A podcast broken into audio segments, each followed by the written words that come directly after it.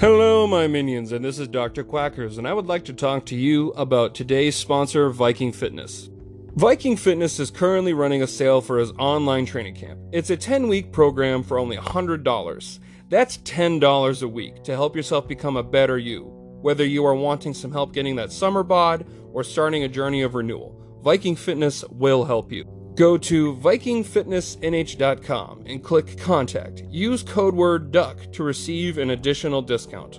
Also, go to Todd Norseman on Facebook. Thank you and have a good day.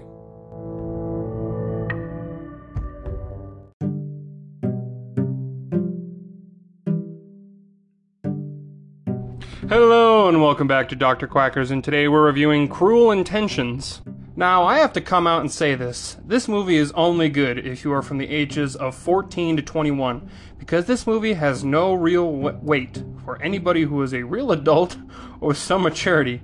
I'm not saying this movie is an awful movie, it just can only be appreciated by a younger audience, mainly because the characters are very young and mildly immature. Even the name is a little in your face, like a young person would be Cruel Intentions. Uh, The personalities of these characters and the things they say can be seen as childish. The only character who has any adult dialogue is the black music teacher because he talks about someone being racist. That's pretty much it. Other than that, everything they say is what an edgy teenager would write in one of his fan fictions.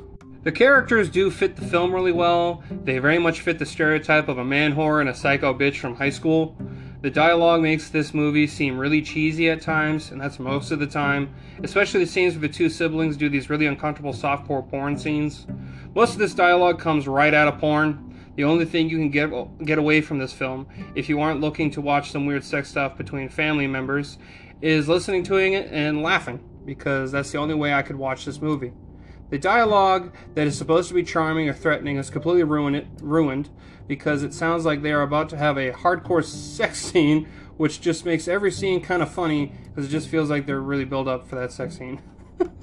it's uh, it's a bit ridiculous. The plot is okay. I will admit the kinds of stuff that the two main characters do in this movie are really messed up.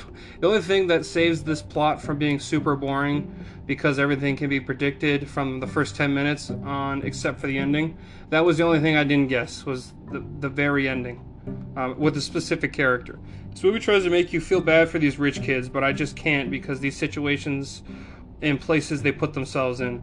I don't know many people that really want the reputation that these people have because no one is known as a guy who sleeps around with every woman after using them. The only and the other girl is known as an obnoxious bitch that knows knows it all with an added bonus of being a teacher's pet.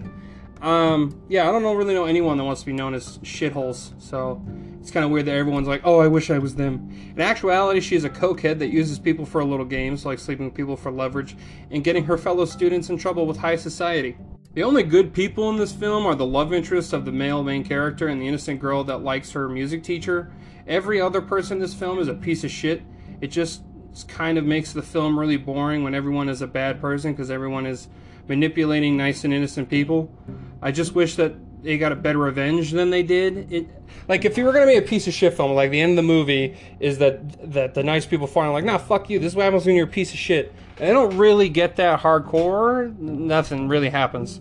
Only one of them gets real consequences, and it's kind of lame to be honest. It's yeah, only only the female character gets the gets the comeuppance. The one that's played by the one played by Sarah Michelle Gellar and that's pretty much it. But even then, it's just kind of lame. It's just really lame shit. I did get some enjoyment out of this film, but it was only laughing at the dialogue and the character actions. Overall, the movie just isn't very good, but it isn't awful either. It only is good for guilty pleasure, but I could see a younger teenager really liking this movie because it talks about sex. So I give this movie a 3 out of 10. It's definitely a crap movie. Uh, I don't really have a whole lot, whole lot more to say about it. It's just kind of garbage, and it's the kind of shit an edgy teenager watches in high school. Like, yeah, this is this is edgy, and I like it. And it's it's it screams 1990s. It screams edgy teenager, and it's just completely fucking awful. And there's pretty much no value from this movie besides those things. So if you love those kind of movies, you're down for it. Um, yeah, I t- as a uh, as an adult male, I have no interest in this movie. So yeah, Uh, well, I hope you enjoyed this review. If you did, I have reviewed a whole bunch of other movies, so if you'd like to go check that out, it's highly appreciated. Also, I'm on uh, Twitch, dr underscore quackers66, so if you want to check that out as well, it's highly appreciated. Also, again, I'm on Instagram, uh, Dr. Quackers Movie Reviews. I try to post there semi regularly, so if you want to go check that out, appreciate it. So thank you, and have a good fucking day.